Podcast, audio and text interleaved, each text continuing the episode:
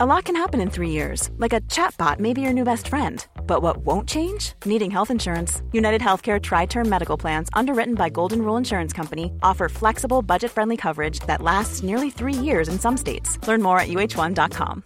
This is Paige, the co-host of Giggly Squad, and I want to tell you about a company that I've been loving, Olive and June. Olive and June gives you everything that you need for a salon quality manicure in one box. And if you break it down, it really comes out to $2 a manicure, which is absolutely insane. It's also so easy to get salon worthy nails at home with Olive and June. The difference between how your nails used to look when you did them yourself and now with the Manny system is a complete game changer. The best thing about Olive and June too is it's a quick dry. Dries in about one minute, lasts for five days, and full coverage in up to one to two coats. Visit oliveandjune.com slash perfectmani20 for 20% off your first system. That's oliveandjune.com slash perfectmani20 for 20% off your first system.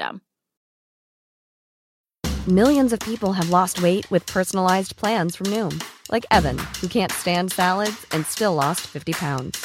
Salads, generally, for most people, are the easy button, right? For me, that wasn't an option. I never really was a salad guy. That's just not who I am. But Noom worked for me. Get your personalized plan today at Noom.com. Real Noom user compensated to provide their story. In four weeks, the typical Noom user can expect to lose one to two pounds per week. Individual results may vary. قبل از اینکه این اپیزودو بشنوین دعوتتون می‌کنم یوتیوب بی پلاس رو هم ببینید. اونجا هم درباره این چیزایی که توی کتابای بی پلاس یاد گرفتیم حرف می‌زنیم.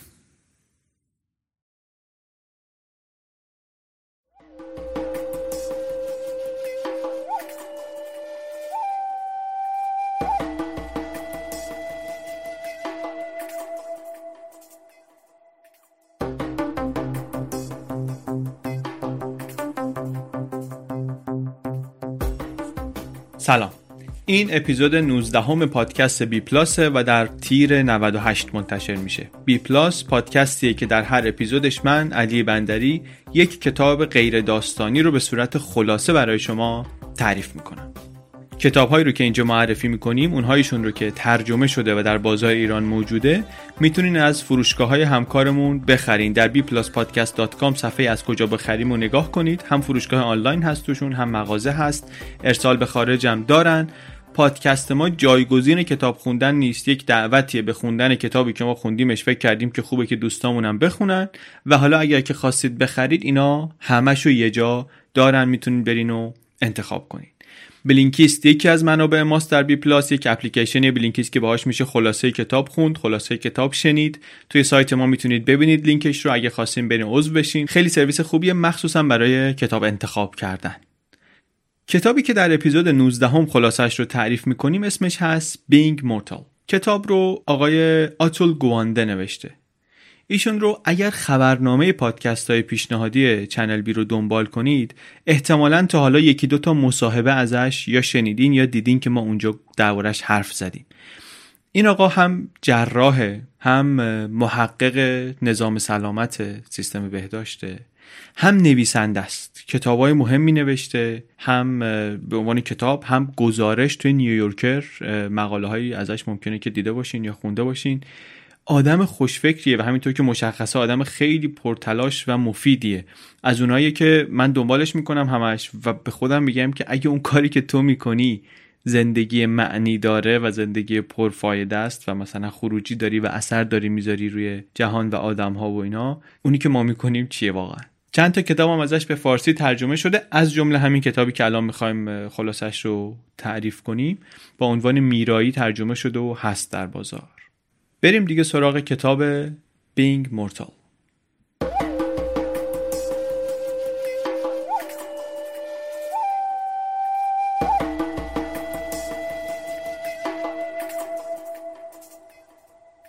کتاب اینطوری شروع میشه که ما همه می‌دونیم که یک روزی بالاخره خواهیم مرد. بنده شما همه کسانی که می‌شناسیم همه کسانی که دوستشون داریم حالا یا بر اثر بیماری یا در جوانی یا در میانسالی یا در کهنسالی به هر حال میمیریم. این حقیقت رو می‌دونیم. ولی دقیق تر که به مسئله نگاه می‌کنی یه جوریه انگار که همچی خیلی هم باورش نداریم. موضوع این کتاب همینه. اینه که ما و مشخصا دانش و حرفه پزشکی چه نگاهی به مرگ دارن؟ نگاهش نگاه دینی نیست که مثلا میمیریم پس چرا این کارو می‌کنیم چرا اون کارو می‌کنیم؟ از یه زاویه دیگه داره نگاه می‌کنه. میگه چطوری برای این آینده محتوم آماده میشیم؟ میگه اصلا من این کتابو نوشتم به خاطر اینکه این دوتا پدیده ای که میرم سراغش سالمندی و مرگ اینا راه حل ندارن. نمیشه فرار کرد ازشون. راه گریزی که ازشون نداریم پس ببینیم که چیکار باید بکنیم باهاشون. چطوری باید باهاشون کنار بیایم. کتاب درباره روزهایی و موقعیت که خیلی دوست نداریم بهشون فکر کنیم چه به عنوان فرد چه به عنوان اجتماع. و میگه که همین فکر نکردن بهشون باعث میشه که کلی ضرر کنیم. هم خودمون ضرر کنیم هم به اطرافیانمون ضرر برسه. نویسنده هم گفتیم خودش پزشک جراح. میگه که ما پزشکا هم میترسیم درباره این چیزا حرف بزنیم با مریضامون. میگه خیلی ها ممکنه که بگن نه من می‌دونم بلدم اینا ولی به صورت کلی میگه ما هم خوب نیستیم در این زمینه. در مراحل آخر زندگی آدم ها خوب تا نمی کنیم باهاشون. در واقع کتاب رو از یه کنجکاوی خودش شروع کرده. کتاب رو از یه مسئله‌ای که خودش داشته شروع کرده. میگه شروع کردم نوشتن ببینم که چطوری با این مسئله می‌تونم کنار بیام. به عنوان یه کشتی فکری خودم شروع کردم این کشتی رو گرفتن. و کم کم منظم شد و مرتب شد و شد این کتاب. چطوری هم شروع می‌کنه کتابو؟ اینطوری که میگه که حرفه پزشکی یک نگاه خاصی داره به بدن انسان. میگه علم پزشکی که بدن انسان یک سیستم پیچیده ایه و هر وقتی که نقصی در این سیستم پیدا بشه ما میگیم که بیماری به وجود آمده. مریض شدیم. اینطوری که نگاه کنی کار پزشکی میشه تعمیر این نواقص. ها این نقصی رو که وجود اومده می‌خوایم تعمیر کنیم. کار پزشکی اینه که تعمیر کاره نقصا رو درست می‌کنه. و بیماری که فوت می‌کنه مرگ بیمار یعنی شکست پزشک شکست دانش پزشکی در تعمیر کردن اون سیستم. به نظر میاد تعریف غلطی هم نیست دیگه. تعریف غلطی هم نیست. انقدر اشکالات سیستم زیاد شد زیاد شد زیاد شد دیگه نتونستیم درستش کنیم. بیمار از دست رفت. فقط اشکالش می‌دونید چیه؟ اشکالش اینه که گاهی یادمون میره که انسان میراست یعنی بالاخره خواهد مرد. به زبان پزشکی مجموع نواقص و نقایص سیستم یک زمانی به یک حدی می‌رسه که دیگه تعمیر پذیر نیست. ها؟ اینو فراموش می‌کنیم وقتی اونطوری خیلی به این نگاه می‌کنیم که پزشک کارش اینه که اینو fix کنه اونو fix کنه یادمون میره که آینده ای که ازش گریزی نیست اینه که یه زمانی می‌رسه که اینو دیگه نمیشه تعمیرش کرد. یک صحنه ای رو تعریف می‌کنه. آدم قصه گویی آقای گوانده آدم واقعا داستانگوی خوبیه. امیدوارم این کتاب رو که بخونید ببینید که منظورم چیه. کتاب های دیگه هم هست سخنرانیاش هم هست. این کتاب رو هم حتی مقدمش خودش با یه داستانی شروع می‌کنه. با یه تصویری از یه داستان معروفی شروع می‌کنه اتفاقا. میگه ما سر یه کلاس هفتگی درباره رابطه پزشک و بیمار درباره رمان مرگ ایوان ایلیچ صحبت می‌کردیم. کتاب تولستوی.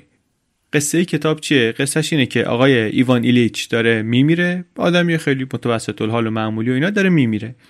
و همه قصه هم اینه که حالا همسرش هی میره دکتر میاره بالا سرش یکی گرونتر از دیگری ولی این مدام حالش به وخامت بیشتر میره تا اینکه کم کم گوشی میاد دستش که داره از دنیا میره.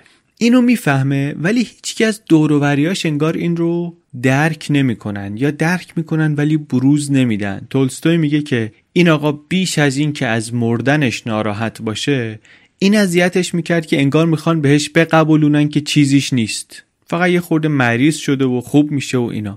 دروغ می‌گفتن و یه جوری بود انگار که خودشونم باور کرده بودن دروغشونو. وضعیتی رو که داره توصیف می‌کنه داشته باشین بیمار داره میمیره مریضه ولی همه به رو خودشون نمیارن. انگار مثلا می‌خوان درباره این که داری میمیری باهاش حرف نزنن. خب؟ کتاب درباره این وضعیته. یعنی یه نقطه شروع خوب برای اینکه به کتاب نگاه کنیم این وضعیتیه که تعریف کردیم. از این کتاب های پرداستان هم از خودش کتاب بینگ مورتال کلی توش ماجرای واقعی هست از بیماران از سالمندان و از خلال همین قصه ها و ماجراها حرفشو داره می‌زنه مرحله به مرحله و قدم به قدم. مثلا مثلا ماجرای یک بیماری رو میگه شست و چند ساله سرطان پروستات پیشرفته داره و گسترده هم هست سرطانش. اوضاع از هر نظر خرابه. وقتی که دارن بستریش می‌کنن پاهاشو نمی‌تونه تکون بده. سی کیلو هم وزن کم کرده سرطان زده به ستون فقراتش. اعصابش رو گذاشته تحت فشار. دو تا گزینه دکترا می‌ذارن جلوش. یه دونه کامفورت کر یه دونه هم جراحی. کامفورت کر یک فرایندیه که توش دیگه دنبال درمان نیستن. میگن آقا یه کاری کنیم که بیمار این دوران آخر عمرش رو درد کمتری بکشه کیفیت بهتری داشته باشه زندگیش مثلا. خودش انواعی داره توضیحاتی داره دیگه ما اینجا توش نمیریم. ولی گفتن یا این کارو می‌تونیم بکنیم یا جراحی. بیمار گفت نه جراحی. حالا همه هم می‌دونن که جراحی نه این سرطان رو درمان می‌کنه نه واقعا شرایط زندگیش رو برمیگردونه به اون چیزی که قبل از بیماری بود. اصلا چند ماه بیشتر وقت نداره. ضمن اینکه ریکاوری بعد از خود عملم سنگینه. نویسنده میگه من بهش توضیح دادم که ما شما رو عمل می‌کنیم و شما ممکنه که سکته کنی. ممکنم از سکته نکنی ولی فلج شدیدتری بیاد سراغت. میگه حتی پسرش هم شک داشت که جراحی تصمیم درستی باشه ولی خود بیمار کوتاه نیامد که نیامد. میگه حتی پسرش منو کشید کنار. گفت آقا مادر من وقتی در شرایط خیلی ناجوری فوت کرد همین بابای من بهم گفتش که ببین نظری کار من به اینجا بکشه ها. ولی همین آدم الان که پاش رسیده اینجا میگه که نه و داره اینطور تصمیم می‌گیره و اینا. چرا؟ چون امید داره. امید داره که یک چیزی از اون زندگی قبلیشو پس بگیره. امید واهی هم هست. اونی که رفته دیگه هیچ وقت نمیاد. ولی گفتن باشه شما میگی ما عمل می‌کنیم. عمل کردن عملش هم خوب بود واقعا ولی دوره ریکاوری شروع شد اوضاع بدتر و بدتر شد و نهایتا هم با کلی سختی و زحمت از دنیا رفت. این یه قصه. حالا میگیم اینا رو بعدا برای چی داره تعریف می‌کنه دیگه ولی این یه قصه. یا مثلا یه قصه دیگه. ماجرای یه پزشک سالمندی رو تعریف می‌کنه که خودش و همسرش طوری شده بود شرایطشون که دیگه نمی‌تونستن تنها زندگی کنن نمی‌تونستن مستقل زندگی کنن. رفتن دوتایی به یک مرکز نگهداری سالمندان که بهشون امکان زندگی نیمه مستقل می‌داد. همسر این پزشک اختلال حافظه هم داشت. توی این مرکز ولی می‌تونستن کنار هم باشن. یه ساعتهایی پیش هم غذا بخورن لباساشون رو می‌تونستن خودشون انتخاب کنن. می‌تونستن در این آخرین مرحله زندگی یک حدی از استقلال و زندگی معنیدار رو در اختیار خودشون داشته باشن. ولی خب بالاخره خونه خودشون نبودن دیگه. یه مقداری از استقلال رو هم از دست داده بودن. تصمیم سختی بود ولی اینا گرفته بودنش. موقعیت پیچیده‌ای بود اینا اینطوری حلش کرده بودن. اون آقای بیمار اول گفتیم یه جور دیگه حلش کرده بود. مسئله این کتاب همین موقعیت است. مسئله ای کتاب همین مرحله آخر زندگیه و اینکه اولویت های ما توی این مرحله آخر زندگی چی هن؟ چطوری باید باهاشون کنار بیایم؟ مرگ واقعیت دیگه. مرگ حقه. سراغمون میاد. پس تعارف رو میگه بذاریم کنار. خودمون با چشم باز الان که می‌تونیم انتخاب کنیم که چطور دوست داریم با مرگ روبرو بشیم. سخته البته. ولی میگه سعیمون رو بکنیم. سعیمون رو بکنیم.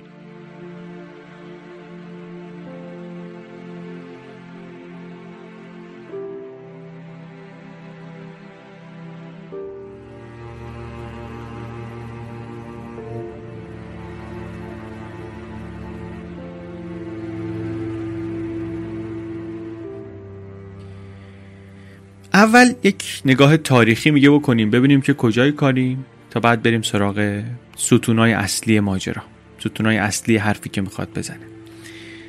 تاریخی. خب متوسط طول عمر می‌دونیم زیاد شده مخصوصا در صد سال اخیر. یک نتیجه این بالا رفتن طول عمر این است که تعداد بیشتری از ما می‌رسیم به سن پیری و کهنسالی رو تجربه می‌کنیم. واسه همینم مسائل و مشکلات پیری دیگه استثنا نیستن. کم کم میشن یک موضوع همهگیر قبلا آدمای کمتری پیر می‌شدن. بیشتر آدما در سنین پایینتر از دنیا می‌رفتن. یه اتفاق دیگه هم افتاده توی این 50 60 سال اخیر. اونم اینه که اگه نگاه کنیم سال 1945 بیشتر آدما تو خونه میمردن. هفتاد و مثلا چند سال پیش. بعد کم کم عوض شد شرایط. مثلا آمار آمریکا رو که ببینیم همینطوری مرگ های بیمارستانی بیشتر و بیشتر شدن تا سال 1980 دیگه فقط 17 درصد مرگ ها در خانه بود. اونم بیشتر کسایی بودن که مرگ ناگهانی داشتن مثلا سکته های قلبی یا سکته مغزی خیلی گسترده و شدید و اینها یا مثلا یه کسایی که انقدری تک افتاده بودن که کسی نمی‌تونست بهشون کمک بکنه. این آمار مال آمریکاست ولی بقیه دنیا هم کمابیش همینه حداقل دنیای صنعتی. بیشتر مرگ ها منتقل شده به بیمارستان و خانه سالمندان و آسایشگاه و اینجور جاها. در کنار این ساختار خانواده ها هم تغییر کرده. تا همین چند دهه پیش خانواده ها پیوسته بودند در کنار هم زندگی می‌کردن. چند نسل مختلف پدر بزرگ و مادر بزرگ و بچه و عروس و داماد و نوه و اکستندد فامیلی اصطلاحا همه کنار هم بودن. الان ولی بیشتر نیوکلیر فامیلی داریم دیگه خانواده های هسته ای پدر مادر یک یا دو تا بچه. بچه ها هم حالا بچه یا فرزندم در اولین فرصت معمولا از خانواده جدا میشه. همون قدی هم که بچه ها دوست دارن زودتر از خونه بزنن بیرون فرزندان دوست دارن برن بیرون والدین هم همونقدر مایلن که زودتر بفرستن اینا رو دنبال زندگی خودشون. این تغییر در بستر خیلی بزرگتری از تغییرات اجتماعی و اقتصادی و اینها خب تاثیر گذاشته رو همه چی تاثیر گذاشته. از جمله رو این مسئله ای که ما توی این اپیزود داریم بهش می‌پردازیم و توی این کتاب آقای گوانده بهش پرداخته هم اثر گذاشته. مثال می‌زنه باز قصه میگه اینجا آقای نویسنده. از پدر بزرگش در هند. میگه که ایشون در نوجوانی پدرش رو از دست داد و از اون موقع کار کرد. کار کرد تمام عمرش رو کار کرد پول در آورد زمیندار شد. بعد الان با فرزندانش و نوه هاش و نتیجه هاش و با همه با هم زندگی می‌کنن. تا آخرین روز عمرش هم میگه که سرکشی می‌کرد به کاراش می‌رفت زمین ها رو سر می‌زد. آخر هر روز می‌رفت سر می‌زد به زمیناش. سنش که رفت بالاتر دیگه نمی‌تونست راحت سوار اسب بشه یا مثلا نگران بودن که تنها بره بیرون برنامه تعطیل نشد. بلکه یکی از نوه ها یا نتیجه ها همراهش می‌رفت مطمئن بشن که این بالاخره سوار اسب نیفتاده اتفاقی براش نیفتاده. با کمک خانواده با کمک این حمایت این آدمایی که دورش بودن استقلالش رو حفظ کرد. تا آخر عمر کاراییش رو حفظ کرد.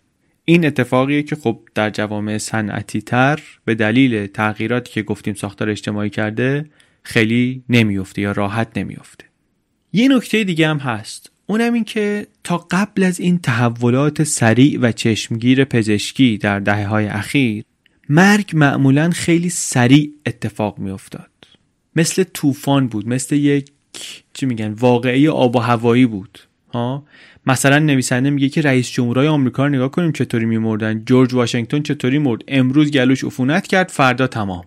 چند تا دیگر هم اسم می‌بره. اینا همه سکته مغزی کردن امروز. فردا مثلا حالا و پس فردا دیگه تمام. دیگرانی هم بودن البته که بیماری و مرگشون یه خورده طولانی تر بود. مثلا اونایی که از سل فوت کردن. ولی اونا استثنا بودن بیشتر. اونا استثنا بودن. برعکس امروز. امروز بیماری سریع و کشنده است که استثناء واقعا. دیگه خیلی از آخرین کلمات پیش از مرگ و اینا خبری نیست. انقدر مهم نیست اصلا. به خاطر اینکه تکنولوژی های حفظ حیات انقدر این فرایند مردن رو کش میدن که فرد فردی که در حال مرگه دیگه مدتی از اون مرز هوشیاری و خداگاهی و اینها گذشته. مرگ معمولا الان بعد از یک دوره طولانی درمانی در بیمارستان مثلا خیلی وقتا برای مقابله با سرطان یا برای بیماری های قلبی کلیه ریه پارکینسون ناتوانی های پیشرونده کهنسالی اینا اتفاق میفته یه سوال ولی همینجا پیش میاد دیگه یه سوال که از سوالای کلیدی کتابه. اینکه وقتی شرایط اینطوره وقتی می‌تونیم این فرایند رو کش بدیم کجاست اون نقطه ای که باید بپذیریم کار تمومه؟ کجاست اون جایی که باید حوله رو بندازیم دستمون رو باید ببریم بالا؟ اینو برای اینکه جواب بدیم باید یه خورده این دوتا پدیده رو پیری کهنسالی و پدیده بیماری رو اینا رو بهش یه خورده از نزدیکتر نگاه کنیم. یه خورده دقیق تر بشیم توشون. این کاریه که الان می‌خوایم بکنیم. اولا میریم سراغ پیری.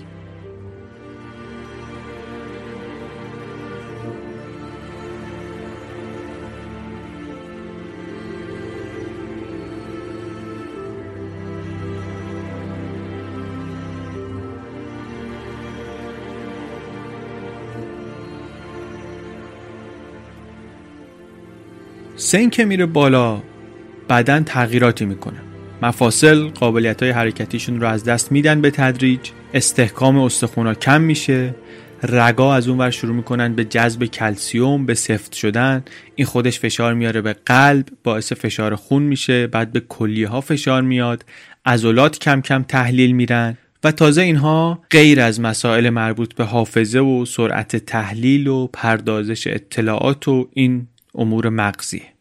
یک بخش عمده یا حتی همه کارهای روزمره به تدریج از دایره توانایی های یک فرد کهنسال خارج میشن. فیلیپ راست می‌گفت می‌گفت یه جایی که پیری یک مبارزه نیست پیری قتلگاهه. حالا چه باید کرد؟ سوال اینه. جالبم اینجاست که یه خورده که فکر کنی به موضوع و بگردی این ور اونور می‌بینی که انگار اصلا فکری نشده برای این دوره از زندگی. نویسنده میگه میگه که انقدر کسی فکر نکرده به این موضوع که حتی اولین خانه های سالمندان هم انگار تصادفی درست شدن از سر استرار درست شدن. نه اینکه یک فکر درست نظاممندی پشتش بوده باشه قبلا. دو تا اتفاق موازی داشت میافتاد. اول البته یک تصویر بدم. داریم در مورد وقتی صحبت می‌کنیم که این برنامه های دولت رفاه و تامین اجتماعی و بازنشستگی و اینا هنوز نیومده. هنوز این چیزا اختراع نشده. آینده ای که پیش روی یک فرد کهنسال هست فقر یا فقر یا مؤسسات خیریه. فقرم که میگیم یعنی یه سری آسایشگاه هایی که میگن حتی برای اسکان حیوانات هم مناسب نبود. نه مراقبتی در کار بود نه طبقه بندی می‌شدن آدما بر اساس نیازشون بیماریشون هیچ. این یه جریان. جریان دیگری که کنار این داشت اتفاق میافتاد این بود که پزشکی داشت پیشرفت می‌کرد. تکنولوژی های درمانی داشت. در دسترس تر می‌شد. دیگه لازم نبود حتما پزشک بره خونه بیمار. مریض بود که میومد بیمارستان. حالا پنیسیلین آمده بود آنتیبیوتیک آمده بود تکنولوژی های جدید آمده بود. بستری شدن در بیمارستان داشت کم کم عادی می‌شد. سال 35 که طرح تامین اجتماعی تصویب شد در آمریکا اول انتظار داشتن که خب این خانه های سالمندانی که بود اصطلاحا خانه سالمندان میگیم دیگه ولی همون مراکزی که فقرا توش بودن و خیلی داغون بود و اینها انتظار داشتن که مردم اونجا بیان بیرون دیگه اونقدی فقیر نیستن که یه پولی دارن می‌گیرن دیگه بتونن بیان بیرون ولی نمی آمدن بیرون. به خاطر اینکه پول داشتن ولی توانایی اینکه مستقل زندگی کنن نداشتن. بیمار بودن ضعیف بودن. واسه همین ترجیح دادن اونجا بمونن. کی از اونجا آمدن بیرون؟ وقتی که بیمارستانا بزرگ شدن. وقتی که در دهه 50 دولت شروع کرد سرمایه گذاری گسترده در توسعه بیمارستانا اون موقع خانه های فقرا یکی یکی تعطیل شدن. تعطیل شدن ولی بیمارستان که نمی‌تونست که درمان کنه ناتوانی های پیری رو ضعف های مربوط به کهنسالی رو که. این شد که بیمارستان ها کم کم پر شدن از کسانی که مریض نبودن ولی دیگه مستقل زندگی نمی‌تونستن بکنن. پیر بودن. بعد گفتن که خب بودجه بذاریم تو همین بیمارستان یه جایی رو درست کنیم واسه اینا. اینا برن اونجا زندگی کنن. این شد شروع داستان خانه سالمندان. این یعنی سیستمی که ما برای برخورد با سالمندی ساختیم برای مدیریت سالمندی ساختیم این در واقع برای حل یه مسئله دیگری اختراع شده بوده. طراحیش واسه یک کارکرد دیگری بوده. کتاب از قول یکی که تحقیق کرده درباره تاریخچه خانه سالمندان در آمریکا یه مثالی می‌زنه. مثال خیلی قشنگی شاید نیست ولی میرسونه حرف رو. میگه اینکه بخوایم ببینیم در تاریخ توسعه خانه سالمندان تاریخ خانه های سالمندان نقش خود سالمند چی بوده؟ مثل اینه که بخوای ببینی نقش قاطر چی بوده در تاریخ گسترش و تحولات غرب وحشی. بله همه اتفاقاتی که میافتاد روی سرنوشت قاطرها اثر داشت. ولی اصلا کسی بهشون فکر نمی‌کرد. واسه همین هم هست که رضایت بخش نیست وضعیتشون. نویسنده رفته با کلی آدمی که توی این مراکز هستن یا بودن مصاحبه کرده ماجرای چندین فرد سالمند رو تعریف می‌کنه. اینا هر کدومشون در یک مقطعی ناچار شدن که به خانه سالمندان برن. یکیشون حتی خودش سالیان دراز پزشک بوده محقق پزشکی سالمندی بوده. ولی همه اینها دلایل نارضایتیشون از این مراکز کمابیش مشابهه. یه خانم 85 ساله رو داستانش تعریف می‌کنه. میگه ایشون آلزایمر داشت و یه رژیمی هم داشت بیسکویت مثلا نباید می‌خورد. قدغن بود براش. ولی این از همسایش کش می‌رفت بیسکویت کش می‌رفت. بعد چیکار میکردنش؟ می‌گرفتن مچشو بیسکویت ها رو ازش می‌گرفتن اسمشو مینوشتن نامه مینوشتن واسه بچه هاش که آقا این مادر شما فلان کرده. میگه من شاکی شدم که بابا بذاریم برداره دیگه بیسکویتو. آخه چه کاری می‌کنین؟ یه لذتی مونده واسهش در این جهان. اونم همین دوتا دونه بیسکویته. اینو ازش دریغ می‌کنین که چی بشه؟ اینو به عنوان یک مثالی می‌زنه از یه مشکل بزرگتری که میگه خیلی ازش شکایت می‌کردن. اینکه ما اینجا حریم خصوصی اصلا نداریم. برنامه روزانه مستقل نمی‌تونیم داشته باشیم. این یعنی که زندگی نداریم دیگه. زندگی نداریم. کسی که همه عمر بزرگسالیش رو مثلا مستقل زندگی کرده خودش متناسب با حال و روحیه و کاراش برنامه روزش رو تنظیم کرده. کی بخوابم کی پاشم کی برم هموم کی بخورم همه کارهای فردی و اجتماعیش دست خودش بوده. حالا باید همه رو متوقف کنه. بعد از عمری استقلال تن بده به یک زندگی نهادی institutional life. مثلا مثلا این نیست که پرستار و خدمه و مثلا اینا مراقب سالمند نیستن یا کارشون رو بلد نیستن. مسئله اینه که این اصلا اولویتشون چیز دیگریه. اینا دنبال یه چیز دیگه اون سالمند دنبال یه چیز دیگه است. واقعا این نکته مهمیه. فکر نکنیم که چون آدمای بدیان یا چون بدشو می‌خوان یا چون تنبلن. اصلا قصه این نیست. فکر کن شما بشی مسئول نگهداری از ده نفر یا چند ده نفر یا چند صد نفر. کدوم مراد راحت تره؟ اینکه بذاری هر کسی هر وقتی خواست بلند شه هر کی هر وقت خواست غذا بخوره هر کی هر وقت خواست بخوابه. یا اینکه نه یک نظمی بدی یه ساعت معینی تعریف کنی بگی همه این ساعت بلندشن همه این ساعت دارو بگیرن همه این ساعت بخوابن. اینطوری که نگاه کنی زندگی بیمارستانی که اینا دارن زندگی زندانی مانندی که اینا دارن کاملا هم معقوله کاملا هم عملگرایانه است از اون نظر. اصلا شاید از نظر سلامتی و از نظر ایمنی که نگاه کنی اینطوری بهتر باشه. ولی نکته می‌دونید چیه؟ نکته اینه که سلامتی و ایمنی اولویت های مسئولین خانه سالمندانه و به احتمال زیاد اولویت های بچه های این آدمایی که ممکنه اینا رو گذاشته باشن اونجا و اولویت های دولت که مثلا می‌خواد حواسش به اینا باشه.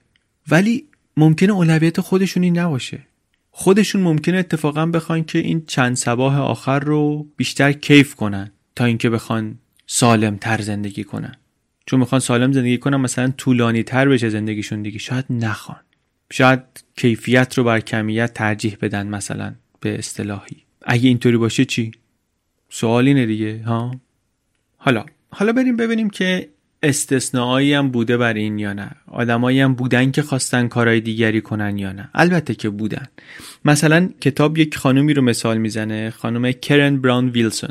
ایشون مبدع ایده assisted living homeه یه چیزی بین زندگی مستقل و آسایشگاه. دیده بود این خانوم که مادرش که در اثر سکته توان زندگی مستقل رو از دست داده بود چقدر ناراضی از زندگی کردن در آسایشگاه. ایدهش این بود که یک آپارتمان یا یک سوئیت کوچیکی داشته باشه که در اختیار سالمند باشه اونجا هم از کمک های پرستارا استفاده کنه. همین که یک استانداردهایی از استقلال و حریم شخصی داشته باشه یه استاندارد معقولی تعریف کنن اونو بتونه داشته باشه. مثلا بتونه در خودش قفل کنه. مثلا بتونه دمای اتاقش خودش تنظیم کنه. مثلا مبل و تخت خودش رو داشته باشه. هر از گاهی بتونه یه غذایی بپزه. خواب و بیداریش به اختیار خودش باشه. از این جور چیزا. یه چیزی شبیه خونه در اختیارش باشه. هرچند خونه خونه نیست.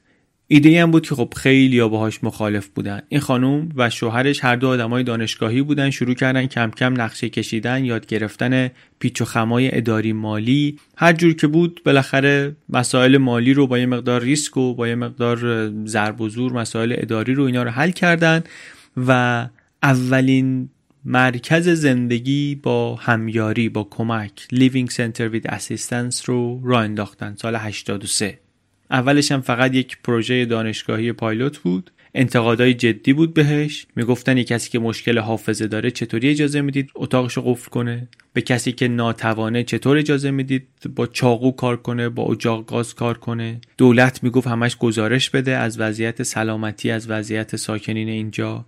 و این گزارش ها اتفاقا خیلی به نفعشون شد. سال 88 که منتشر شد اولین گزارش ها دیدن که سلامت و رضایت از زندگی بالا رفته توانایی های جسمی بیشتر شده توانایی های شناختیشون بهتر شده تعداد موارد افسردگی کم شده.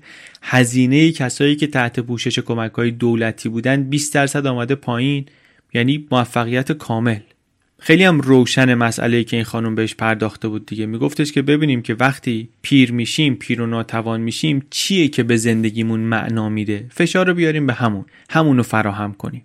ایدهش خیلی هم سریع محبوب شد خیلی هم گسترش پیدا کرد. حالا سریع که میگیم 10 سال 15 سال طول کشید.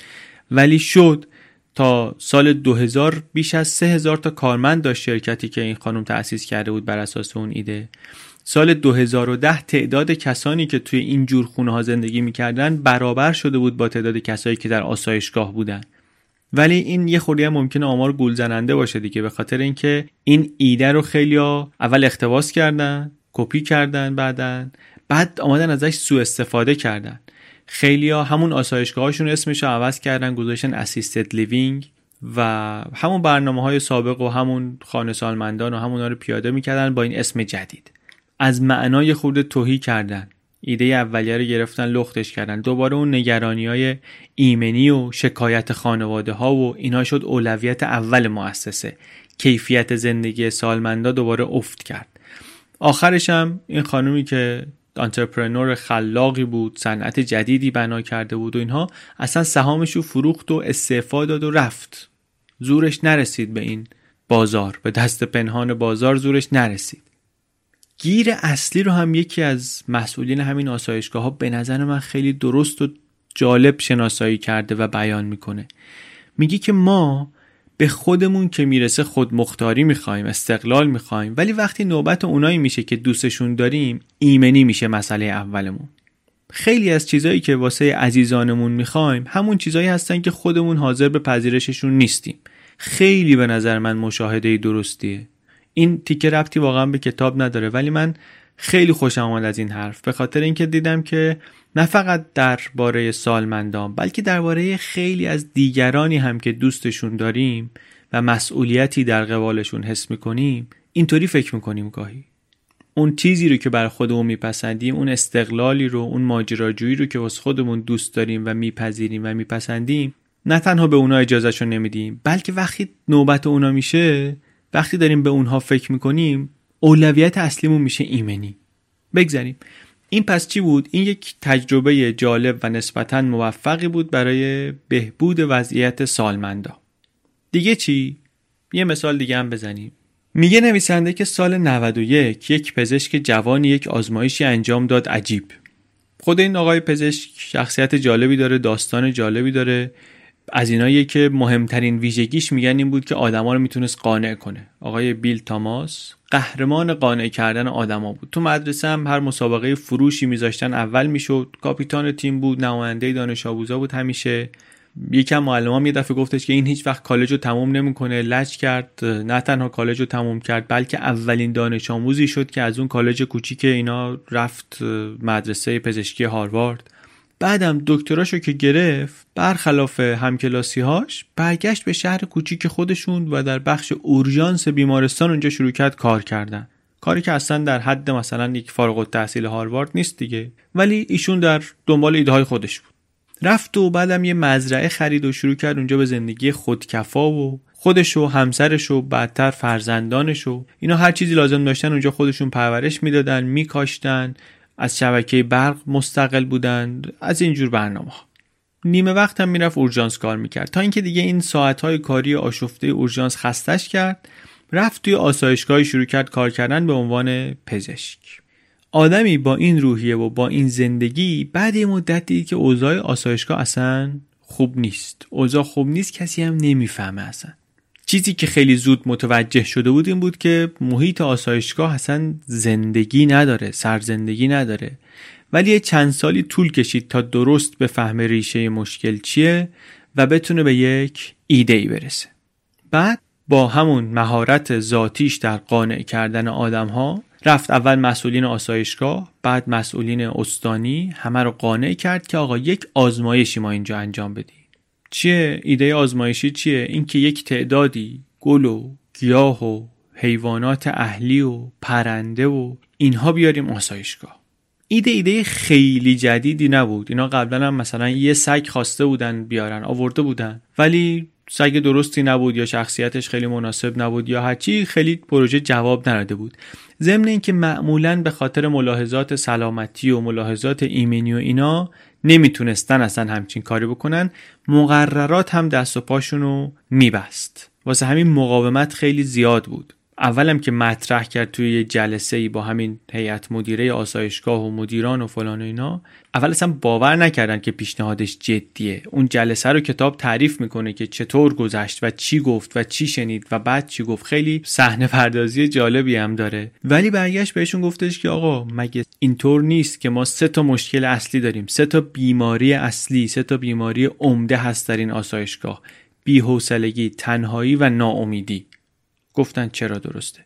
گفت خب من دارم به شما میگم درمان این ستا بیماری اینه دیگه. ما باید بریم مثلا حیوان بیاریم. گفتن آخه حیوان نمیشه و ما قبلا آوردیم و گفتش چی آوردین؟ گفتن فلان سگ آوردیم. گفت حالا این کیو بیاریم. بعد دوتا بیاریم. گفتن آقا دوتا نمیشه اینا. گفت پس دوتا گربه هم بیاریم. گفتن دوتا گربه؟ گفت پس چهار تا گربه بیاریم. یه کلونی هم خرگوش بیاریم. یه گله مرغ تخم گذار بیاریم. این همه گلدون بیاریم. اون همه گیاه بیاریم. پرنده بیاریم. گفتن آخه پرنده دو تا پرنده اینجا دو تا اونجا دیگه سر و صداشون رو نمی‌دونیم چیکار کنیم و کی جمع کنه کی تمیز کنه کی دون بده. گفت 100 تا پرنده بیاریم. تصور کنین جلسه رو دیگه از چونه زدن برای آوردن یه دونه سگ رسید به اینجا که همه اینایی که گفتیم و نوشتن رو کاغذ و بعدش هم همه اینا رو انقدری تونست قانع کنه که پاشن با همدیگه برن با مقامات استانی چونه بزنن که بتونن مقررات رو دور بزنن و این همه حیوان رو بیارن. رفتن این کارو کردن اونا هم قانع کردن مجوزش رو گرفتن. بعد حالا بیان کارکنان رو راضی کنن که اینا اجرا کنن. اینجوری هم نکردن که یکی بیاریم ببینیم چی میشه حالا مرحله به مرحله. یهو تقریبا دگرگون کردن فضا رو. خودش هم میگه اصلا نمی‌دونستیم داریم چی کار می‌کنیم. قفسا رو کلی سفارش داریم آوردیم نمی‌دونستیم چطوری سوار کنیم. خودمون با هم دیگه یکی تو سر خودمون زدیم یکی تو سر این قفسا. بدون اینکه واقعا بلد باشیم بالاخره درستش کردیم. سوار کردیم و به کارکنان گفتیم که بچه هاشون هم آوردن و جزئیات داستان واقعا خیلی بامزه است خیلی روشنگره. پیشنهاد می‌کنم که برین دنبالش ببینین چی کار کردن اینا. خلاصش ولی اینه که در مدت زمان کوتاهی زندگی واقعا برگشت به آسایشگاه. سالمندا شروع کردن به نگهداری از پرنده ها مراقبت از گیاهان. کسی که میگن مدت ها بود از اتاقش خارج نمی‌شد. حالا به بهانه غذا دادن به پرنده ها کم کم دوباره شروع کرد راه رفتن میومد بیرون با روحیه. طی دو سال اینا نتایج رو بررسی کردن محققین. دیدن که تعداد نسخه های دارو در مقایسه با آسایشگاه های دیگه نصف شده. مشخصا هم داروهای آرامبخش داروهایی که برای استراب تجویز میشه داروهای افسردگی اینا کم شدن. آمار مرگ 15 درصد کم شده. خود آقای تاماس میگه که به نظر من تفاوتی که در نرخ مرگ ایجاد شده رو می‌تونیم به این ربط بدیم که بشر به صورت بنیادی نیاز به دلیل داره برای زنده موندن. ما به اینا دلیل دادیم. شوق دادیم برای زنده موندن. وجه اشتراک ایده های اون خانم کرن ویلسون و این آقای بیل تاماس این بود که هر دو می‌خواستن کمک کنن که این افراد سالمندی که در وضعیت عدم استقلال هستن ارزش زندگیشون رو بتونن حفظ کنن. مشکلی که جفتشون شناسایی کرده بودن این بود که ما آمدیم اختیار بخش بزرگی از آخرین مراحل زندگیمون رو کامل دادیم دست یک سیستم سلامتی که تمرکزش اصلا روی بالا بردن کیفیت زندگی نیست. تمرکزش روی تعمیر نواقص سیستم بدنه. در حالی که توی اون دوره شاید اولویت اصلا این نباید باشه. اولویت باید بالا بردن کیفیت باشه. این ایده ها البته الان جاهای دیگه پیاده شدن. یک پروژه هایی هست retirement community محله های بازنشستگی. چندین سطح از مراقبت تعریف شده. توش زندگی مستقل هست زندگی با کمک هست. بخش آسایشگاه داره که حتی آسایشگاهش هم با اون چیزی که قبلا بود فرق می‌کنه. یا یه ایده جالب دیگه تعریف می‌کنه. میگه که توی یک شهر کوچیکی یه چیزی درست کردن شبیه شرکت تعاونی یه حق اشتراک معقولی میدن سالمندا. یه سری خدمات پایه‌ای رو می‌گیرن. مثلا یکی میاد تعمیرات لوله کشیشون رو انجام میده خوشرویشون رو انجام میده. یه کارایی که کارهای پیچیده ای نیست ولی خیلی وقتا باعث میشه که سالمندان چون این کار رو نمی‌تونن بکنن استقلالشون رو از دست بدن. یک شرکتی هست در ازای یک حق عضویت معقولی میاد این خدمات رو فراهم می‌کنه. این یه خلاصه ای بود از وضعیت پیری این پدیده پیری اینکه چی هست و تاریخی مشکلش چی بوده و چه ایده های راهگشایی آمده و الان چه سمت و سویی داره حل کردن اون مشکل. اینو که گفتیم حالا بریم سراغ دومین پدیده ای که کتاب خیلی در موردش فکر کرده و حرف زده پدیده بیماری. بیماری هم منظور بیماری های سنگینه دیگه بیماری های اساسی جدی.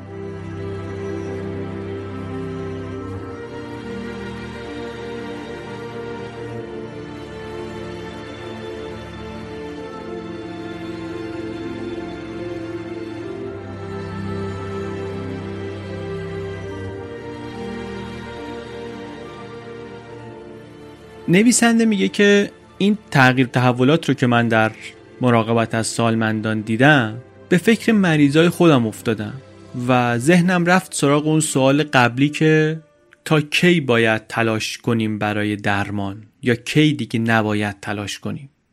یه داستان دیگه ای تعریف می‌کنه اینجا اون رو هم بگیم به اشاره و اختصار. یک خانومی سی و چهار ساله حامله. در واقع در آخرین روزهای حاملگی با سرفه و کمر درد میاد بیمارستان و می‌فهمن که بله سرطان ریه داره. خیلی هم گسترده است. نه سیگاری نه هیچ وقت با آدم سیگاری زندگی کرده. اهل ورزش زندگی سالم همه چی. ولی خب شده دیگه. مثل بسیاری دیگه که سرطان ریه می‌گیرن ایشون هم گرفته داستان رو باز صحنه به صحنه میگه نویسنده. بازم داستان بسیار اثرگذاریه. تا می‌رسه به اینجا که میگه که حالا همه قصه سرطان و اینا با کنار اینا پس فردا بچهشون به دنیا میاد و میگن تمرکز رو بذاریم رو اون. فکرشون رو می‌برن اون سمتی و بچه هم به دنیا میاد و سالم و همه خوشحال و حالا بریم سراغ درمان. آزمایش و اسکن و اینور و اونور. نتیجه این که جراحی نمیشه کرد بریم سراغ شیمی درمانی. یه دارویی هست به نام ارلوتینیب. این در 85 درصد بیماران جواب داده. دکتر بهش میگه که بله جواب داده و بعضی از این جوابا خیلی بلند مدت بوده. اینا کلمات امیدبخشی هستن. ولی بیماری که ایشون داره در اون شرایطی که ایشون هست قابل درمان نبوده. حتی با شیمی درمانی هم میانگین طول عمر یک ساله. دکتر ولی احساس می‌کنه که مواجهه کردن خانم سارا و همسرش با این حرفها خشن بی احساسیه درمان رو شروع می‌کنن با اون دارو. چه درمان پرزحمتی هم هست. جوش روی صورت، خارش، بیهسی، خستگی شدید. توی ریه مایعی هست که باید هی تخلیه بشه. یه فرایند دردناکیه هی باید تکرار کنن. یه لوله دائمی تو سینشه که تخلیه رو راحت انجام بدن. سه هفته بعد زایمان دوباره تنگی نفس شدید لخته شده خون توی رگش تو ریهش مجدد بستری میشه. آزمایش می‌کنن. بله دارو جواب نداده. حالا یه روش متفاوتی برای شیمی درمانی این یکی واکنش حساسیتی شدید ایجاد می‌کنه. باز دارو عوض میشه. میگن جوابدهی این دارو در بعضی از بیمارا خیلی خوب بوده. دوباره بعد از یه مدت اسکن می‌کنن. میگه بله تومورا رشد کردن. خیلی به شکل قابل توجهی رشد کردن. شیمی درمانی جواب نداده. دوباره دارو عوض می‌کنن. این دارو رو میگن که این دو ماه به طول عمر بیمارانی که به شیمی درمانی اولیه جواب داده باشن اضافه می‌کنه. دو ماه. روحیه رو حفظ کرده البته خانم ولی ضعف به تدریج غلبه می‌کنه بهش. در طول چند ماه به اندازه چند دهه پیر میشه. دیگه راه نمی‌تونه درست بره. شیمی درمانی باز جواب نمیده. سرطان پخش میشه همه جا. زمان در حال تمام شدنه. سوالی که میگه اینجا مطرح میشه اینه که چه کار باید بکنن؟ خود سارا و دکترها چه باید بکنن؟ در واقع به زبان ساده آقای نویسنده از ما داره می‌پرسه که شما می‌خواید در چنین شرایطی دکترها چیکار کنن؟ ها؟ یه سر قضیه هم این زحمت و سختی و عذابشه. یک سر دیگهش مسئله هزینه است. 25 درصد کل هزینه مدیکر در آمریکا واسه اون 5 درصد بیماریه که در سال آخر زندگیشون هستن. بیشتر همین مقدار هزینه هم واسه اونایی که توی یکی دو ماه آخرن و ظاهرا این درمان ها و هزینه ها دیگه فایده ای به حالشون نداره یعنی خوبشون قرار نیست بکنه. بعد منحصر به آمریکا هم نیست جاهای دیگه هم خیلی جاها همینطوره. هزینه بزرگی داره انجام میشه برای اینکه چند روز به زندگی کسی اضافه بشه و اون چند روز هم روزهای بسیار سخت و دردناکی براش بشن. یک الگوی مشخصی هم داره هزینه های درمانی سرطان کما بیش. هزینه اولیه بالاست بعد اگه همه چی خوب پیش بره و در حال بهبود و اینا باشه هزینه میاد پایین. منتها برای بیمارانی که دیگه حالشون خوب نمیشه این منحنی یو شکل میشه. میاد پایین بعد دوباره اوج می‌گیره میره بالا. نویسنده میگه یه باری که از همکارای من که توی یک بخشی بود بیمارانی بودن توش که امیدی دیگه به بهبودشون وجود نداشت می‌گفت من اینجا انباردار افراد در حال مرگم. از ده نفری که الان اینجا بستری هستن دو تاشون فقط ممکنه مرخص بشن. یه خانم 85 ساله اونجا بود مشکل حاد قلبی داشت و می‌گفت یه سه هفته این دفعه دومشه که میارنش آی با دارو بیهوش بود با لوله و وسایل مختلف و اینها به زور زنده نگه داشته بودنش. بقیه هم میگه وضع خیلی متفاوتی نداشتن. شوهر این خانم بعد از یک بیماری طولانی و تغذیه و دفع با لوله فوت کرده بود و خود این خانم قبلا گفته بود که من نمی‌خوام اینطوری بمیرم. ولی بچه هاش الان دست نمیکشیدن ازش. خواسته بودن از دکترا که انواع و اقسام وسایل رو براش نصب کنن. لوله خروج مدفوع، لوله تغذیه، مجرای دائمی دیالیز، لوله ادرار. اینم اونجا افتاده و مدام بین هوشیاری و بیهوشی در نوسان. به خاطر اینکه بچه‌هاش خواستن که تا جایی که میشه زنده نگهش دارن. میگه تقریبا همه این بیمارا دست کم مدتی بود که می‌دونستن که عمرشون در حال تمام شدنه. اما خانواده هاشون خیلی وقتا دکتراشون بعضی وقتا حتی خودشون آمادگی لازم برای اون گام های آخر رو نداشتن. یه پژوهشی منتشر شد سال 2008 پروژه کوپینگ ویت کنسر کنار آمدن با سرطان مثلا. یه پژوهشی منتشر کردن اینا که می‌گفت که بیماران سرطانی نزدیک به فوت اونایی که بستری شدن و به دستگاه های تنفس و دستگاه های مختلف وصل هستن اینا تو هفته آخر زندگی کیفیت زندگیشون بسیار بدتر از بیمارانیه که چنین مداخله هایی دریافت نکردن. نکته دیگری که شاید به همون اندازه شاید حتی بیشتر مهمه اینه که این بیمارانی که مرگ سختی داشتن مرگ دردناکتری داشتن اطرافیانشون احتمال اینکه افسردگی شدید بگیرن در ماهای بعد از درگذشت اینها سه برابر بیشتر بوده. حواسمون نیست انگار که افراد افرادی که بیماری های جدی دارن در سنین بالا اینا به غیر از طولانی کردن عمرشون اولویت های دیگری هم ممکنه داشته باشن. بررسی ها اتفاقا نشون میده که خیلی وقتا بالاترین اولویتشون اجتناب از درد و رنجه. تقویت رابطه عاطفی با خانواده است. تقویت رابطه عاطفی با دوستانه. از نظر ذهنی هوشیار بودنه. سربار دیگران نبودنه. و از همه مهمتر و جالبتر این که به این تصویر برسن که زندگیشون کامله. اما این سیستم درمانی که ما الان داریم کارهایی که ما الان می‌کنیم یا برامون انجام میشه این نیازها رو اصلا تأمین نمی‌کنه. به خاطر اینکه اصلا بهشون فکر نمی‌کنه خیلی وقتا. بهشون اصلا فکر نمی‌کنه. اولویت اینه که باید درمان بشن باید خوب بشن و اینو ادامه میدیم. انقدر ادامه میدیم در این مسیر تا لحظه ای که دیگه فیل کنیم تا وقتی که دیگه نتونیم. ها؟ این نگاه اینه دیگه تفاوت نگاه ها اینه.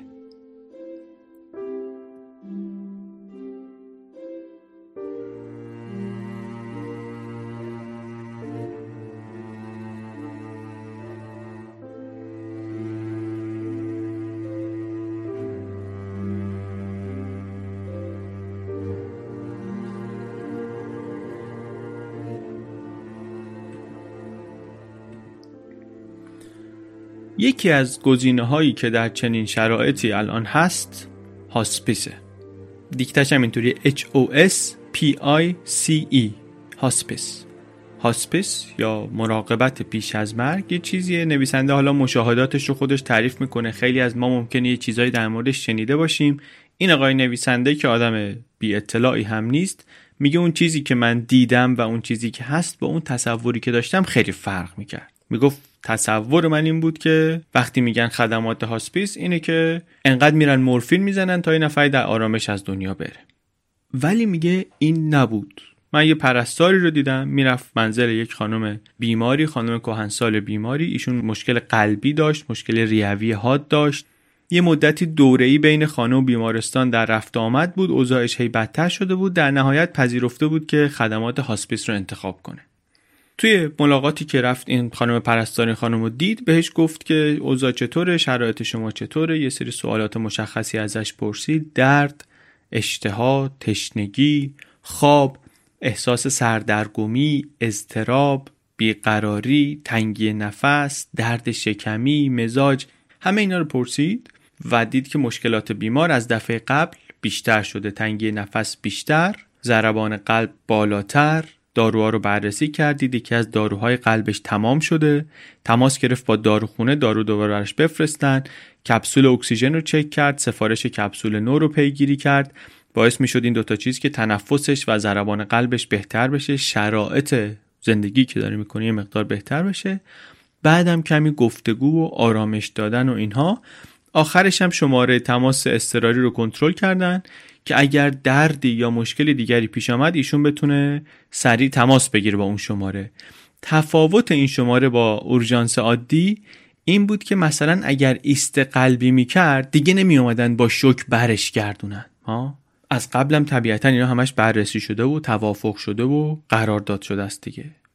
چنین خدماتی از کشنده بودن بیماری چیزی کم نمی‌کنن ولی یه کاری می‌کنن که تا اون روزهای آخر بیمار بیشترین بهره ممکن رو بالاخره از شرایط موجودش ببره. یا یه مثال دیگری می‌زنه نویسنده این مثال شخصی ترم هست براش. ماجرای بیماری و مرگ پدر خودشه. به تفصیل ماجرا رو میگه. میگه که پدر من پزشکی بود پر انرژی که بجز کار کار تخصصیش کلی کار شخصی و خیریه و عامل منفعه و اینها هم داشت فعالیت های اجتماعی زیاد. یه زمانی گفتش که من گردنم درد می‌کنه بعد درد مزمن شد بعد گفت دستم کرخ میشه و اینا. بررسی کردن دیدن که یه توموریه که خیلی غیر عادی توی ستون فقراتش رشد کرده داره اعصابش رو و همینطوری مهره های گردنش رو بهشون فشار وارد می‌کنه. به کمک پسرش که نویسنده کتابه رفتن دو تا پزشک متخصص دیدن و هر دو هم پزشکای خوب و کاربلد.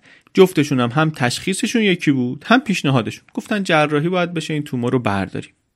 تفاوت چون این بود که پزشک اولیه خیلی حوصله سر و کله زدن با مریض نداشت. مخصوصا که می‌دونست مریضش دکترم هست هزار تا سوال و پیشنهاد و اینا داره. بهش گفتش که بیا شیمی درمانی رو شروع کنیم شاید یهو دیدی تا آخر سال انقدی حالت خوب شد شروع کردی مثلا دوباره تنیس بازی کردن. یعنی واسه اینکه وادارش کنه به شیمی درمانی یا تشویقش کنه به شیمی درمانی که تصمیم خود دکتر بود بهش امید واهی هم داشت می‌داد. دومی پزشک دومی ولی یه خورده با تر بود. یه خورده صحبت کردن بعد برگشت بهش گفتش که آقا بیا یه کاری کنیم. یه مدت هیچ کار نکنیم صبر کنیم. ببینیم که این تومور با چه سرعتی رشد می‌کنه. کند رشد کنه تند رشد کنه ما چاره ای جز جراحی نداریم آخر خط. ولی اگر کند باشه شما یک مدت بیشتری رو می‌تونی در همین شرایط نسبتا عادی که داری به زندگیت ادامه بدی. پیش بینی من اینه که با این وضعی که این تومور داره یک شبه از مثلا کرختی دست نمی‌رسی به فلج کامل. بنابراین تا یه مدتی شاید بتونی شرایط رو مدیریت کنی و این جراحیه رو که جراحی خطرناکی هم هست وقتی بریم سراغش که اوضاع دیگه غیر قابل تحمل بشه برات. چرا اینو می‌گفت دکتر؟ خیلی حرف درست و هوشمندانه بود برای اون شرایط. به خاطر اینکه می‌دونست که این جراحی جراحیه که ممکنه خودش باعث مرگ بشه ممکنه باعث فلج کامل بشه با مریض صحبت کرده بود و از خلال صحبت دستش آمده بود که این مریض از فلج کامل بیشتر میترسه تا مرگ. حرف زده بودن گفته بود باید یک حد مشخصی رو تعیین کنیم که ببینیم چه وقتی درمان به درد سرش میارزه به ریسکش میارزه. ماجرا رو میگم با جزئیات تعریف می‌کنه آقای گوانده. توی مستندایی هم که ازش هست من دیدم مادرش هم میاد صحبت می‌کنه درباره این قصه. به توصیه دکتر عمل می‌کنن یه سال همینطوری هست بعد میره پیش دکتر گردن دردش هنوز ادامه داره. ولی آزمایش که می‌کنن نشون میده که آره تومور رشد کرده ولی قابلیت حرکتی و کنترلی دستا و اینها هنوز تغییری نکرده. اینم براش خیلی مهم بوده چون جراح بوده دیگه. می‌بینه اینا هنوز تغییری نکرده. باز دوباره با همون فرمون ادامه میدن. تا دو سال و نیم بعد که میگن عوارض بیماری شروع کرد به تغییر کردن. بازم تصمیم نداشت که عمل بشه ولی دیگه کار جراحی رو گذاشت کنار. مشغول کرد خودش رو با بقیه مسئولیت ها و پروژه های اجتماعی و خیریه و اینها. باز چند ماه گذشت حالا دیگه کرختی دست کم کم بدتر شد. میگه باهاش صحبت کردم. گفت که نگرانی من اینه که فلج کامل بشم و باری بشم به دوش مادرت به دوش همسرم. و نتونم از خودم مراقبت کنم. این چیزیه که ازش خیلی بیزارم. میگه من به بابام گفتم که من یه مریضی داشتم. آقای نویسنده میگه آقای گوانده. میگه من به بابام گفتم من یه مریضی داشتم. این گفت که من درمان رو فقط تا وقتی می‌خوام ادامه پیدا کنه که شرایطم یه طوری باشه که بتونم هنوز بستنیمو بخورم و فوتبالمو ببینم. یک محقق دانشگاهی هم بود این مریض. می‌گفت ولی من اینو می‌خوام. اگه دیدی برمان من داره می‌رسه به یه جایی که نتیجهش این میشه که مثلا نمی‌تونم بستنی بخورم فوتبال ببینم دیگه من نمی‌خوام. میگه منم به بابام گفتم که شما چه معامله ای رو حاضری بپذیری؟ چی و حاضر نیستی بپذیری واسه درمان؟ گفتش که فلج کامل رو من نمی‌خوام بپذیرم. من می‌خوام قادر باشم بتونم با آدما تعامل کنم.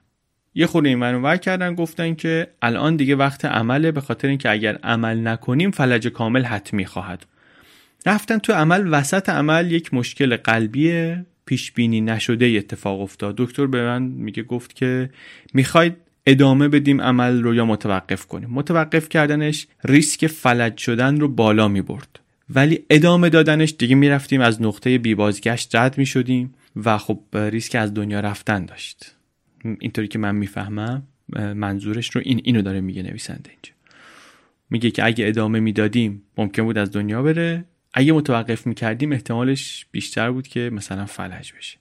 میگه چون من اون گفتگو رو با پدرم داشتم چون می‌دونستم که نقطه قرمزش کجاست از چی بیشتر از مردن بدش میاد تصمیم گیری برام خیلی سخت نبود. گفتم ادامه بدین. ادامه دادن عمل انجام شد. بعد شرح میده میگه که شرایط جسمی پدرش به تدریج بدتر شد. در هر مرحله ولی میگه که اینکه ما آگاه بودیم که اولویتش چیه خیلی کمک کرد هم به خودش هم به من هم به مادرم هم به پزشکانش که تصمیم درست رو بگیریم و کیفیت زندگی بیمار رو تا حد ممکن حفظ کنیم تا آخر زندگیش. داستان شخصی جالبیه این ماجرای پدرش. هم اطلاعات زیادی ازش داره اشراف خیلی زیادی بهش داره. همین که خیلی واقعا هماهنگ با مضمون و موضوع کتاب. این هم بخشیه که پیشنهاد می‌کنم که کتاب رو که خوندین بهش دقت زیادی بکنیم بریم کم کم جمع‌بندی کنیم. ببینیم چیا گفت و چی دستمون رو گرفت و چیش برامون جالب بود و چیش ممکنه تو ذهنمون بمونه و اینها. حرف کتاب اینه که کاری که جامعه باید بکنه اینه که سالمندی یه طوری مدیریت بشه که سالمند هم حس استقلالش حفظ بشه هم حس مفید بودنش. بعد دیدیم در این مسیر نویسنده هم از ایده های جدیدتری مثل assisted living و اینها طرفداری می‌کنه و مثال می‌زنه. هم از رجوع به ایده های قدیمی تری مثل معنیدار کردن زندگی با آوردن گل و گیاه و حیوان و هدف دادن به زندگی سالمند و اینها. یه حرف اساسیش هم که سایه میندازه روی جفت بخشای کتاب چه اون بخشی که درباره بیماریه چه اون بخشی که درباره پیریه. اینه که ما باید به این روزها و به این شرایط فکر کنیم. دنیا عوض شده شرایط عوض شده خوب یا بد عوض شده تغییر کرده. ما باید درباره اون روزهای سخت پیش از اون که از راه برسن حرف بزنیم. خانوادهمون، پزشکامون، نزدیکانمون بدونن که چی دوست داریم، چی می‌خوایم، چی نمی‌خوایم. بجز این در سطح اجتماع هم میگه باید بتونیم حرف بزنیم دربارش هم حرف بزنیم هم تلاش کنیم که شرایط و گزینه های مناسب رو برای کسانی که چه به دلیل کهنسالی چه به دلیل بیماری در آستانه رفتن از دنیا هستن فراهم کنیم. بتونیم کنار بیایم با این واقعیت که کنار بیایم که ما میرا هستیم فانی هستیم. شکاریم یک سر همه پیش مرگ. این مرگ رو این مرحله آخر زندگی رو همون طور که بقیه مراحل زندگی رو به رسمیت می‌شناسیم براش آماده میشیم برای اینم آماده بشیم. پزشکامونم میگه باید بتونن آدمی رو که داره با مرگ روبرو میشه بهتر راهنمایی کنن. این کشمکشی که دکترها همیشه دارن بین متانت حرفه‌ای و همدلی عاطفی اینجا نمیشه یا اینوری بود یا اونوری بود. کسی که بیماری جدی داره احتیاج داره به راهنمایی احتیاج داره به کمک در این زمینه. نباید دیکتاتور بود و بهش گفت که آره راه همینی که من میگم. نه اینکه باید مثل کتاب عمل کرد و یه سری اطلاعات رو ریخت رو که بیا این اطلاعات دیگه شما برو خودت تصمیم بگیر. دکتر باید اطلاعات رو بده به بیمار. گزینه های عملی رو که جلوش هست بهش ارائه کنه سعی کنه کشف کنه چی واسه مریضش مهمتره توی این شرایط و البته نظر خودش رو هم بهش بگه. اگه یه مریضی در آستانه فوت میگه مهمترین چیز برام اینه که تنیس بازی کنم شاید بهتری که بره این کارو بکنه. هرچند تنیس بازی کردن ممکن باشه عمرشو کوتاه کنه. حرف دیگه ها؟ بگذریم از اینکه خیلی از این درمان ها حتی عمر مریض رو کوتاهتر هم کردن. خیلی درد و رنجش رو فقط بیشتر کردن عمرش رو هم زیاد نکردن. حتی درباره موضوعات جنجالی تری مثل کمک به مرگ کمک به مرگ بیمار نویسنده میگه که اگه بیماری داره درد شدید غیر قابل تحمل می‌کشه پزشک باید بتونه در این باره با مریضش حرف بزنه. کمک کردن فعالانه البته در بسیاری از کشورها غیر قانونیه ولی کتاب میگه مشاوره پزشکی می‌تونه که کمک کنه مریض اولویتاشو بتونه بهتر بشناسه.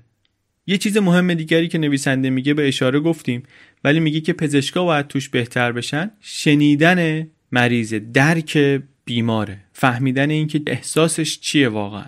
مخصوصا الان که مثل قبل نیست که همه کنار خانواده از دنیا برن نقش دکترها چه در دوران سالمندی چه در فرایند مرگ میگه پررنگتر شده. لازمه که بتونن در اون دوران در اون شرایط بهتر ارتباط بگیرن با مریض.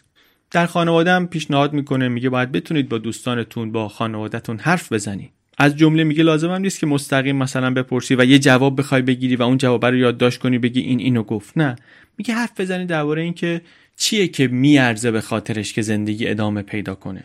یا چی کار دوست داری بکنی در ساعتهای آخر عمرت؟ میگه اینا سوالایی هستن که مثلا میشه پرسید و حرف زد دربارش. همین شروع کردن بحث کم کم معلوم می‌کنه که چی کاره ایم چی می‌خوایم چی دوست داریم چی نداریم. بعد فایده دیگه این کار می‌دونید چیه؟ فایده دیگرش اینه که اینطوری با مرگ روبرو شدن قوی می‌کنه آدمو. انگار داره میگی که این منم که داستان زندگی خودم رو می‌نویسم تا لحظه آخرش. نویسنده میگه معلم پیانوی دخترم سرطان داشت. آخرین کاری که کرد قبل از اینکه از دنیا بره این بود که با آخرین انرژیایی که داشت واسه هر کدوم از شاگرداش یه جلسه کلاس گذاشت یه درس آخری بهشون داد. خیلی مرگ قدرتمند و به یادماندنی داشت اینطوری. با آخرین انرژیایی که داشت به یه سری آدمایی یه چیزایی یاد داد. خیلی ماندگار کرد اثر خودش رو در این دنیا.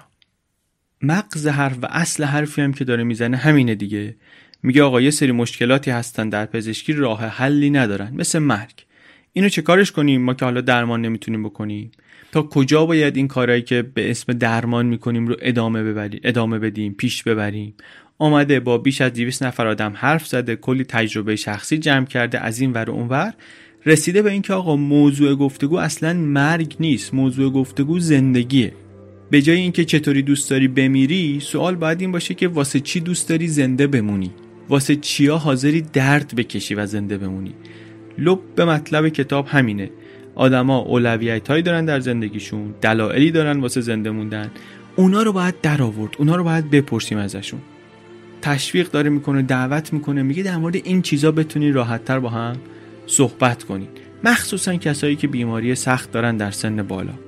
چون اگه نپرسیم اون وقت بر اساس اولویت های خودمون تصمیم می‌گیریم. خودمون ممکنه بچه های اون آدما باشن ممکنه دوستان ممکنه خانواده ممکنه پزشک ممکنه سیستم سلامت که این اولویت ها لزوما همونهایی نیستن که خود اون طرف می‌خواسته. حالا بیشتر این چیزهای کتاب از زمیر اینطوری بود یعنی جایگاه من و شما خواننده و شنونده و نویسنده کتاب جایگاه کسی بود که این سرویس رو داره میده و باید حواسش باشه. ولی حرف کتاب همینه دیگه. چه تو ببن یه خود خودتو بذار اون طرف قصه. از اون زاویه هم به ماجرا نگاه کنیم دیگه. مگه نه اینکه واقعا چه کاریم یک سر همه پیش مرگ. خب اینو واقعا بپذیریم و بهش فکر کنیم.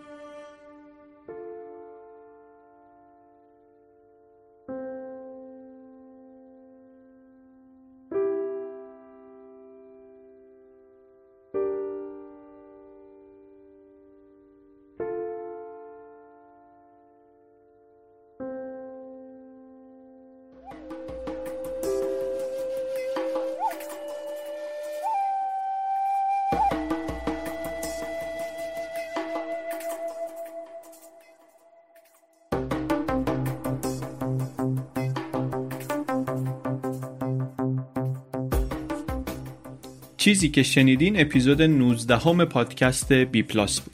این اپیزود بی پلاس رو من علی بندری به کمک عباس سیدین و امید صدیق فر درست کردیم. این اپیزود خلاصه کتاب Being Mortal بود. همین الان صفحه از کجا بخریم سایت رو اگر که ببینین می‌بینین که از کجاها میشه این کتاب رو خریدش. یه ترجمه ازش بود قبلا یه ترجمه هم اخیرا آمده به بازار. مترجم این ترجمه جدید هم اسمش برای شنوندگان پادکست فارسی آشنا باید باشه حامد قدیری سازنده پادکست خوب لوگوس. یه مدتی بعد از این که این اپیزود رو ضبط کردیم من داشتم یه یادداشت قدیمی رو میخوندم دوباره از آقای شاهرخ مسکوب درباره آخرین روزها و هفته های زندگی حسین جهان بگلو در کتاب در سوگ و عشق یاران منتشر شده. بعد دیدم که خیلی خیلی مضمونش و حال و هواش نزدیک به این کتاب. مثل تقریبا هر چیز دیگری که از قلم مسکوب در آمده هم خواندنی هم آموزنده و هم واقعا رشک برانگیزه که این آدم می‌تونسته اینطوری منتقل کنه احساساتش رو و حرفش رو. درباره برخورد آقای جهان بیگلو میگه با مرگ خودش و اینکه دیده بود داره نزدیک میشه و در بستر مرگ بود و اولا بهش نگفته بودن و این فکر می‌کرد فقط خودشه که می‌دونه بستگانش فکر می‌کردن فقط اونان که می‌دونن ایشونه که نمی‌دونه. در حالی که خب همه می‌دونستن و می‌تونستن اون دوران رو یه جور دیگری بگذرونن. خیلی شبیه همون مقدم چینیه که گوانده کتاب رو باهاش شروع کرده. ولی دیگه چون اپیزود ضبط شده بود نمی‌خواستم اون وسط چیزی اضافه بکنم. اینجا پیشنهاد می‌کنم که اون یادداشت رو و اون کتاب رو هم اگر که دستتون می‌رسه ببینید و بخونید. در کتاب در سوگ و عشق یاران یک مجموعه از های شاهرخ مسکوب بی پلاس رو به همه اونهایی که دوست دارن چیز یاد بگیرن و یک کم بیشتر و بهتر از دنیا سر در بیارن و دنیاشون بزرگتر بشه معرفی کنین پیشنهاد کنین کمکشون کنین app پادکست براشون نصب کنین برسونید پادکست رو به دستشون. بجز این که خیلی ها مشتاق میشن برن خود کتاب رو بخونن خیلی هم هستن که از همین یه ساعت وقتی که می‌گذارن و این چیزها رو میشنون لذت می‌برن و خب اینطوری هم یک چیزی یاد گرفتن هم احساس خوبی می‌کنن هم از این طرف ما خوشحال میشیم. اینستاگرام بی پلاس رو هم follow کنید. لینکش هست در توضیحات این اپیزود. بی پلاس پاد اونجا هم سعی می‌کنیم که تیکه های کوچکی از حرفای نویسنده های این کتابا رو معرفی کنیم یا یه تیکه هایشو بذاریم یه حرفایی دربارش بذاریم. اونم داره تبدیل میشه به یه چیزی که نگاه که بکنی یه چیزی به آدم میده. یه, یه account اینستاگرامی دوست داریم بشه که هم نگاه کردنش یه, یه چیزی بهت یاد بده. مثلا هفته دو تا سه تا نکته ازش یاد بگیری و چیز ارزشمندی امیدواریم که بشه. ممنون از شما که پشتیبان پادکست شدید. ممنون از شما که گوش می‌کنید و کمک می‌کنید که دیگرانی بشنونش پیشنهادش می‌کنید به دیگران. ما یک چهارشنبه در میون خلاصه کتاب تعریف می‌کنیم. بی پلاس پادکستی از چنل بی پادکست.